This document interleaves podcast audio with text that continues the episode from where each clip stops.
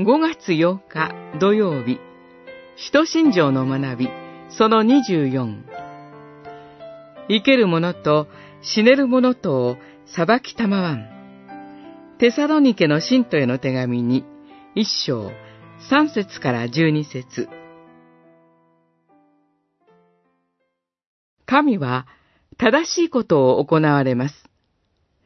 あなた方を苦しめている者には、苦しみをもって報い、また、苦しみを受けているあなた方には、私たちと共に、休息をもって報いてくださるのです。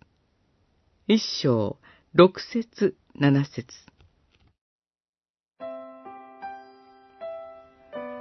世の終わりに、キリストが再び来られるのは、裁きのためです。その時、生きている者も、すでに死んでしまった者も、すべての者が、神とキリストの裁きの前に立つことになります。この世の裁きは間違えることがありますが、神は正しい裁きを行われます。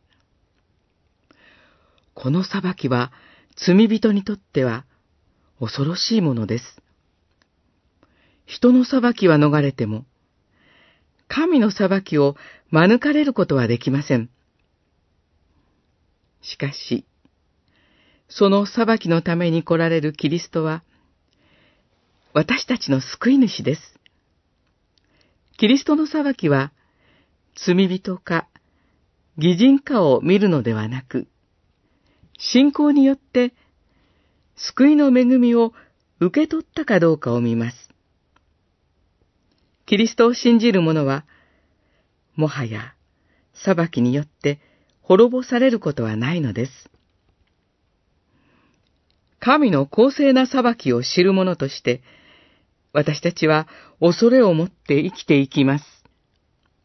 救い主であるキリストの裁きを知る者として、感謝を持って生きていきます。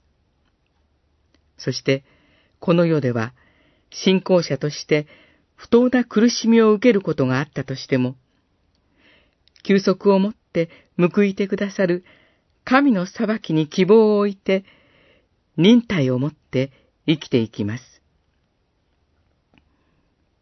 世の終わりには、この世界すべてが神の安息に入れられて、完成へと至るのです。